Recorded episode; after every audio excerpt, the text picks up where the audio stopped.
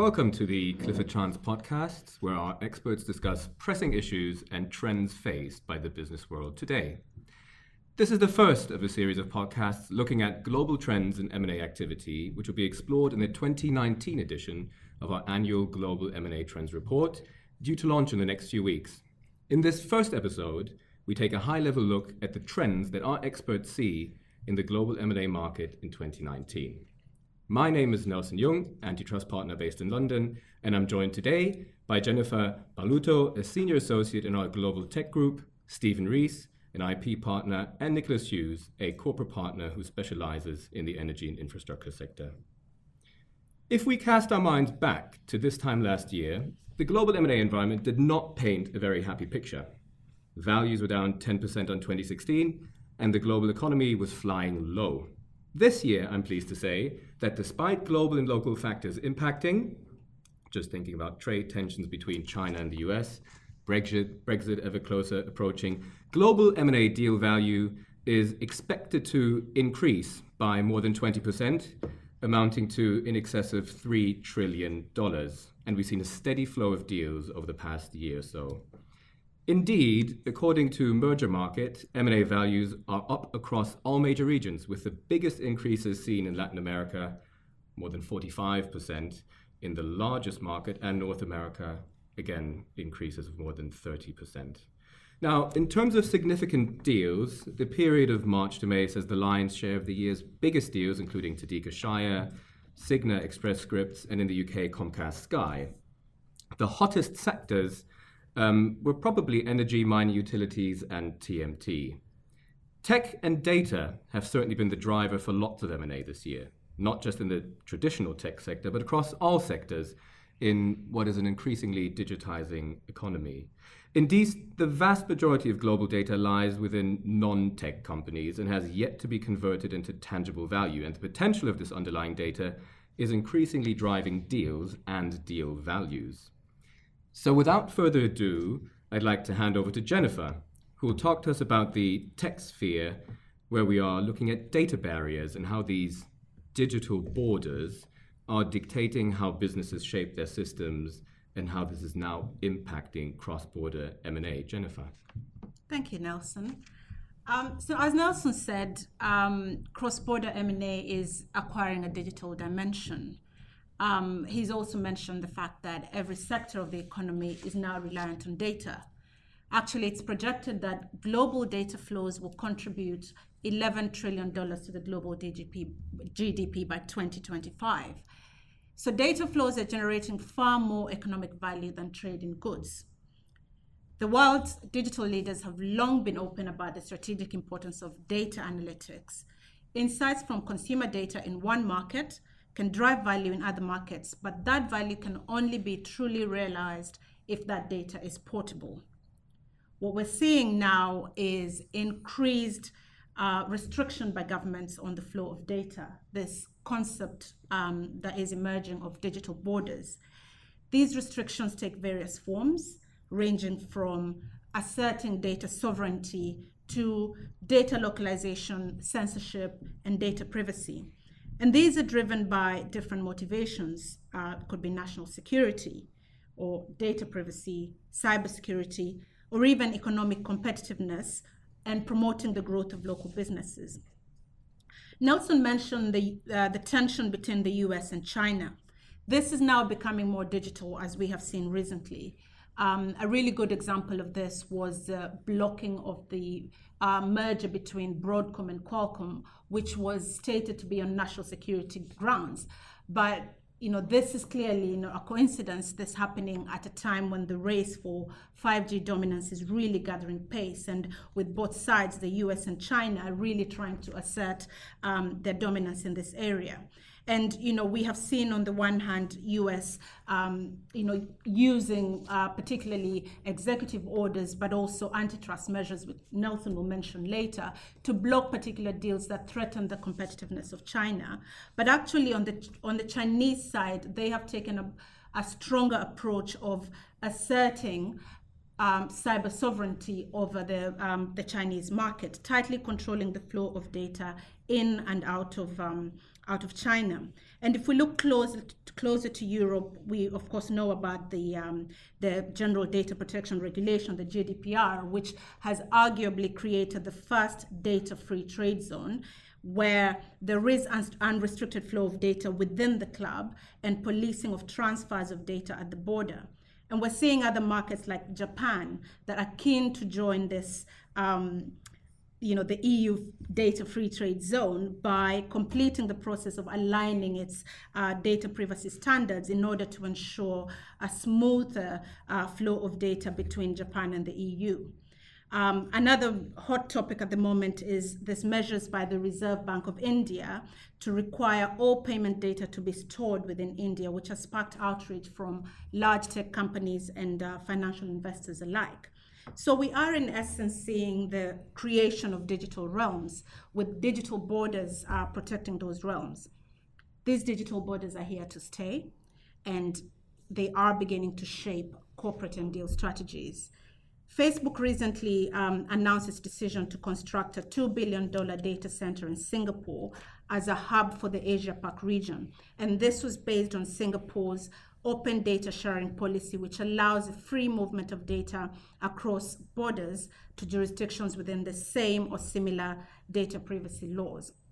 So we're beginning to see this, um, um, these digital borders beginning to shape corporate strategies but they are also influencing deal structures right from um, due diligence stage, data mapping and understanding the data regulatory framework across different markets is a key and primary part of, uh, of diligence. And it is also beginning to drive deal valuations. So, for example, if a business that is heavily re- reliant on data cannot use that data in another market, that is more likely going to result in a reduction in deal value. But we're also seeing these digital borders creating new opportunities for investment. So the need for data centers and cloud and edge computing solutions driving joint ventures between um, businesses and mergers and acquisitions. Recently, we, um, we, we read about Paytm, India's largest digital payment company, announcing that it had teamed up with Alibaba um, in order to set up cloud servers in India to tap into the country's growing data center demands. So lots of opportunities there as well. And what we will be looking um, at very closely this year is how businesses really um, use their know-how and the insight on these um, new digital borders and mapping the regulatory framework in order to maximize the opportunities and structure their deals in a way that can help them really um, get value out of this data and gain competitive edge. Thank you very much, Jennifer. You've spoken a lot about deal value um, and, and, what you've seen there in terms of recent developments. I'm going to ask Stephen um, whether, Stephen, you can tell us about how the smart use of IP can drive value on deals. Thanks, Nelson. Yeah, uh, certainly as uh, technology uh, and data has become much more of a focus, uh, we're seeing now businesses are looking to leverage their IP assets uh, much more creatively and to drive greater value from those particular assets.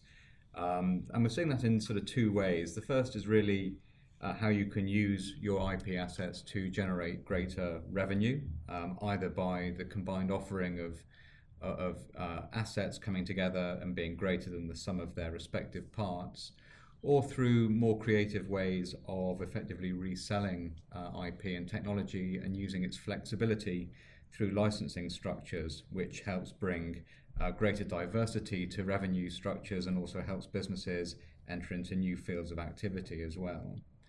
We're also seeing IP being used in creative, in, certainly in a more creative sense, to um, drive a better position in a competitive uh, competitive deal process, where they may use their own IP assets um, as a way to enhance value um, and also to, to, enhance their attractiveness within a deal transaction. Uh, certainly, a couple of examples of those of, of recent time. Uh, the Apple Shazam transaction was clearly uh, very much uh, one of attention and focus. Uh, people, I think, assume that that was a nice tie up in order to try and prompt more trade through the uh, Apple iTunes store. uh, through music recognition, and I think that will certainly uh, contribute. But that's not necessarily driving the new revenue, and I suspect that part of Apple's strategy behind that uh, acquisition is really about prompting a wider advertising business program where I think Apple are going to take their business to. Um, and looking more from uh, not just audio recognition, but certainly taking Shazam's technology uh, into the virtual uh, and the uh, the visual recognition technology to drive uh, to drive greater advertising revenue that way. Um, other areas we've seen, we've sort of talked about issues between uh, concerns around US and China.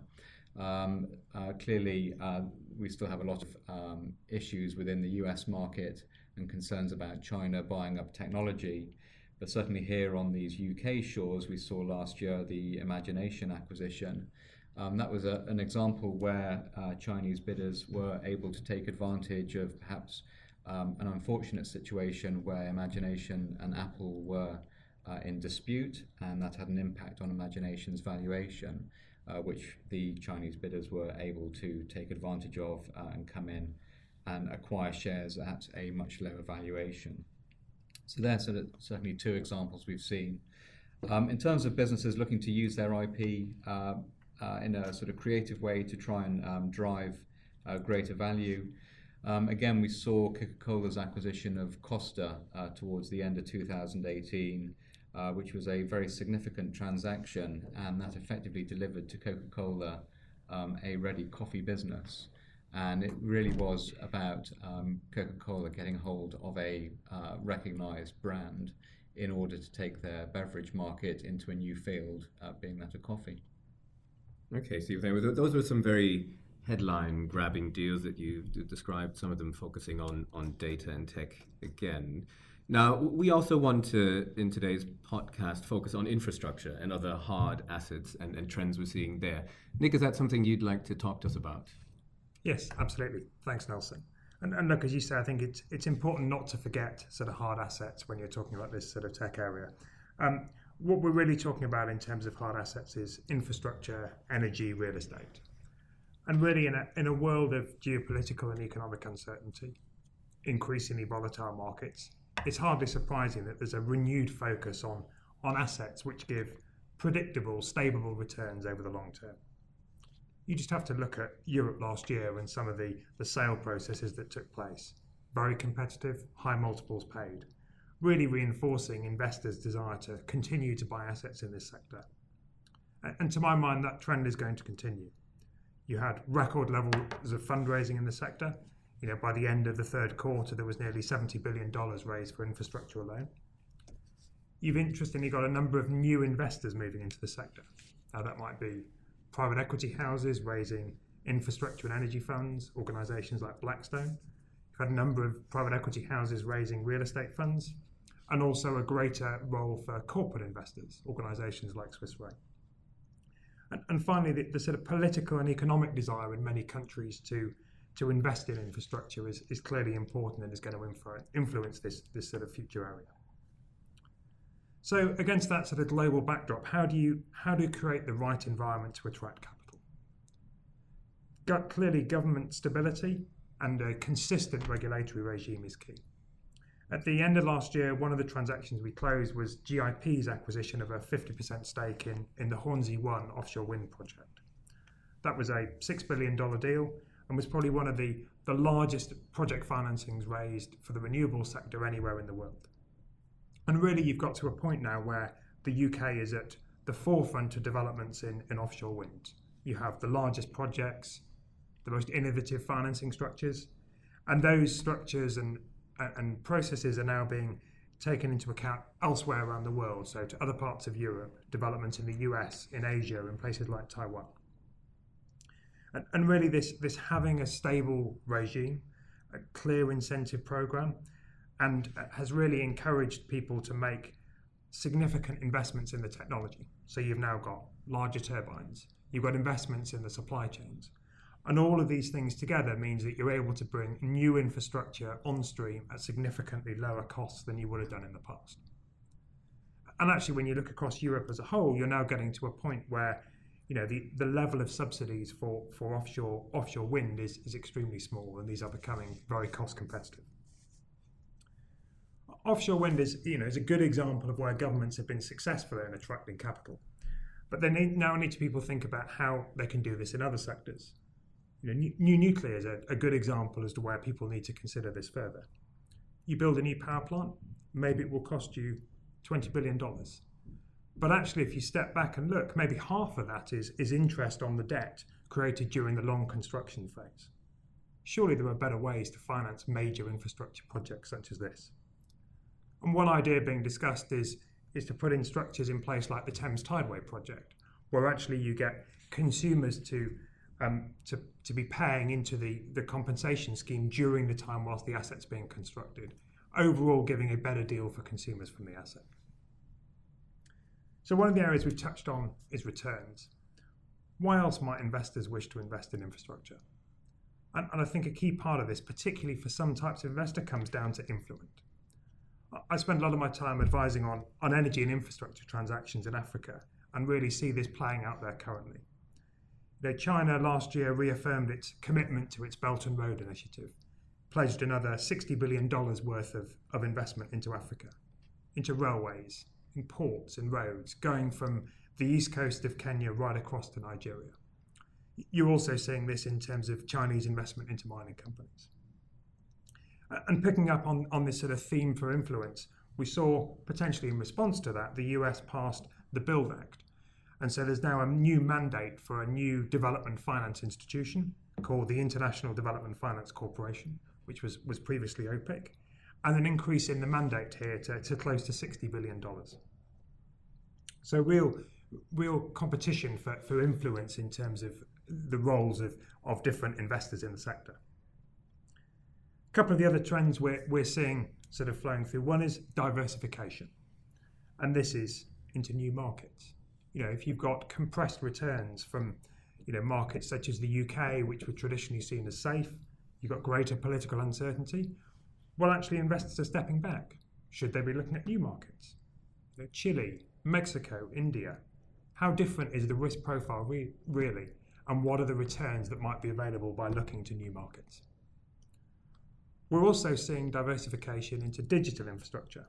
You saw Macquarie and the Danish pension funds acquire TDC, the Danish telecoms and fibre optic provider, last year. But this is happening in Europe, but it's also happening in other markets. I mean, Jennifer, you involved last year in, in CVC's investment in Liquid Telecom, you know, a, a, sort of fibre optic broadband provider that was across continental made a very significant asset for people to invest in and also the way in which people are investing. It doesn't need to be buying infrastructure assets outright. We've seen a number of the, the Canadian pension funds actually look at coming into different levels within the capital structure. And we're also seeing these, these investments into, into real estate. So really just sort of bringing it back to, to sort of M&A trends. And one of the, the interesting features of, of this increasingly global sector is the convergence of, of the M&A terms in terms of the, the commercial and legal terms upon which deals are being struck. Traditionally, there were quite stark differences between M&A terms in Europe, where deal terms were pre- pretty seller-friendly, and the US, where the buyers got a lot more protection. Now, every year we spend time analysing the deals we've worked on across all of the regions, and it's clear that these deal terms are converging you run an M&A process to sell an, a portfolio in Asia. You've got institutional investors from the US looking at the asset. You've got global energy companies. Why are they going to contract on, on sort of local terms? Having said that, nuances clearly remain between different markets. And really, our role as, as a global M&A advisor is to help our clients secure the best possible terms, whether that's taking a competitive position in an auction process or looking at helping them to choose the legal regime which, which best meets their objectives. Thank you, Nick. Now, now, you've spoken a lot about the geopolitical uncertainties and the, and the need for consistent regulatory regimes, and that certainly is a theme that, that resonates with me as well from an antitrust perspective. Um, antitrust enforcement um, is increasingly politicized, with, with regulators facing pressure from national governments to, to demonstrate that they can address the challenges associated with an increasingly digitized economy. Now, I- will focus on three trends in particular that we're, we're seeing, um, primarily in relation to, to tech and antitrust, um, and something we'll be seeing more of in 2019. They relate to merger control on the one hand, then unilateral behavior, so the so called abuse of dominance cases, and then also um, another area, which is really a greater scope for cooperation and, and cross industry alliances that we think we'll be seeing more of in the next year. Um, firstly, in relation to, to merger control, after, after years of transatlantic convergence around the concept of an economics based approach to antitrust, um, we may now be witnessing something quite different a reversal of this trend and greater divergence between EU and US antitrust and merger control enforcement. On this side of the Atlantic, merger control reviews in the tech space are increasingly influenced by, shall we say, wider macroeconomic observations, um, all revolving around increasing concentrations, higher profits for some tech companies in particular, a slowdown in productivity growth, and higher inequality. Now, these observations which feature very prominently on the Twitter account of DG Comp's chief economist, have given rise to an increasingly widespread and politically fueled perception amongst regulators that they have under enforced. They may have just missed a boat, missed a trick for many years, and have been too hands off. So, what we're seeing now really is a proliferation of so called theories of harm, of concerns that antitrust regulators see around an alleged dampening of incentives to innovate um, particularly in the tech sector, but also in pharma and other sectors of the economy. Um, now, these are these are allegations that are, if you like, easy to allege and, and difficult to rebut um, for us as, as advisors and the companies involved in, in deals of that nature. The traditional tools of antitrust and merger control measure unilateral effects, um, you know, to to verify the extent to which a deal may give rise to consumer harm in the form of price increases. These are often inadequate um, to substantiate concerns around a lack of innovation, a much more fuzzy concept. So competition authorities are moving away from this um, more economics-based assessment and, and instead are relying on, on other types of evidence, in particular internal documents, um, which can be particularly relevant for parties um, you know, contemplating a deal in the next year or so. Um, get, getting that in order will be absolutely vital. In, in some sense, all of this is what, what, we call internally something a theory in search of a case. So transactions in the tech sector will be subject to a greater degree of, of scrutiny and require careful preparation and the right strategy, particularly on the buyer side, because it's not clear at all that these types of concerns would always be valid. But what we have seen in relation to merger control specifically already in the past year is the introduction of new jurisdictional thresholds in Germany, for instance, based on the value of the transaction rather than the turnover of target companies, with a view to broadening the scope of potential enforcement. And what is now being discussed and what we'll be hearing more of in 2019 is a next step of reforms which will consist of potentially new substantive tests for mergers in the tech sector in specifically this, this would really entail shifting the burden of proof onto the merging parties. So rather than authorities being required to demonstrate that a merger is harmful in order to intervene, parties to a merger may have to prove that their merger is pro competitive.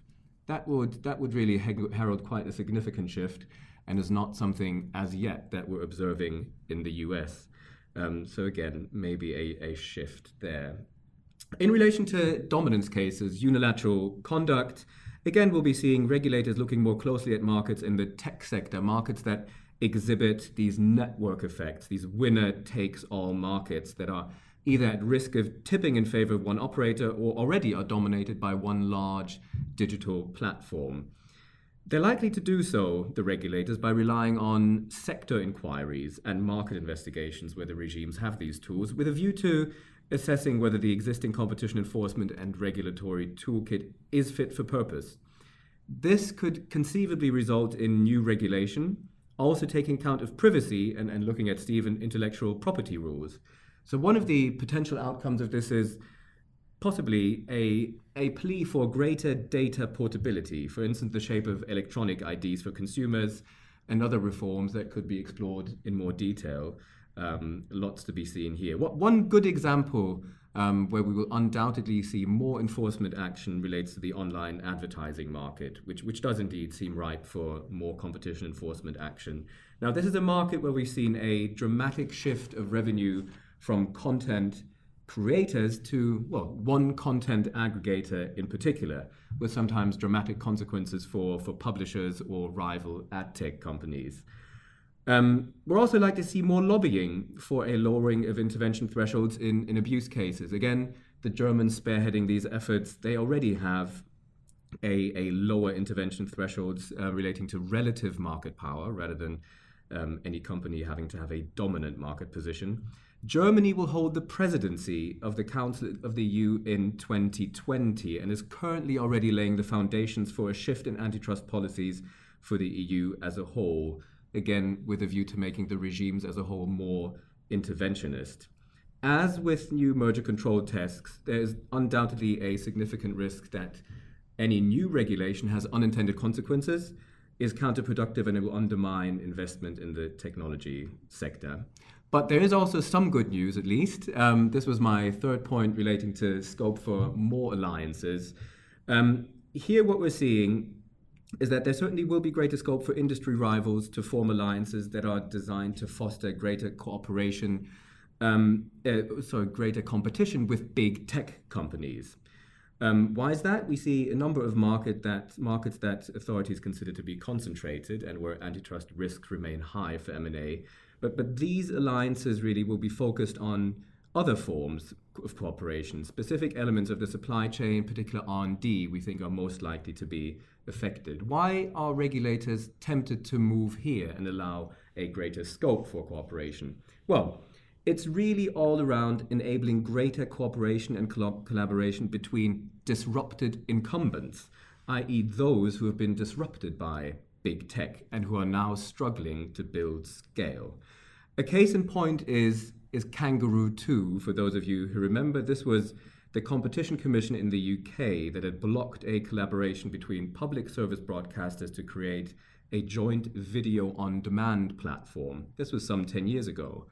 Interestingly, nowadays, Ofcom is saying that the UK's public service broadcasters will increasingly need to collaborate in order to compete with the large digital rivals they encounter, in particular Netflix. Now, on this note, um, I would like to thank our speakers for their time today. I think we've had a, an interesting discussion, um, considering how IP, digital borders um, are affecting M&A um, and around the growing appetite for M&A in hard assets in infrastructure, of course. If you'd like to hear more about our M&A expertise at Clifford Chance, please visit our global M&A toolkit, follow us on LinkedIn, and stay tuned for the next installment of our M&A Trends podcast series.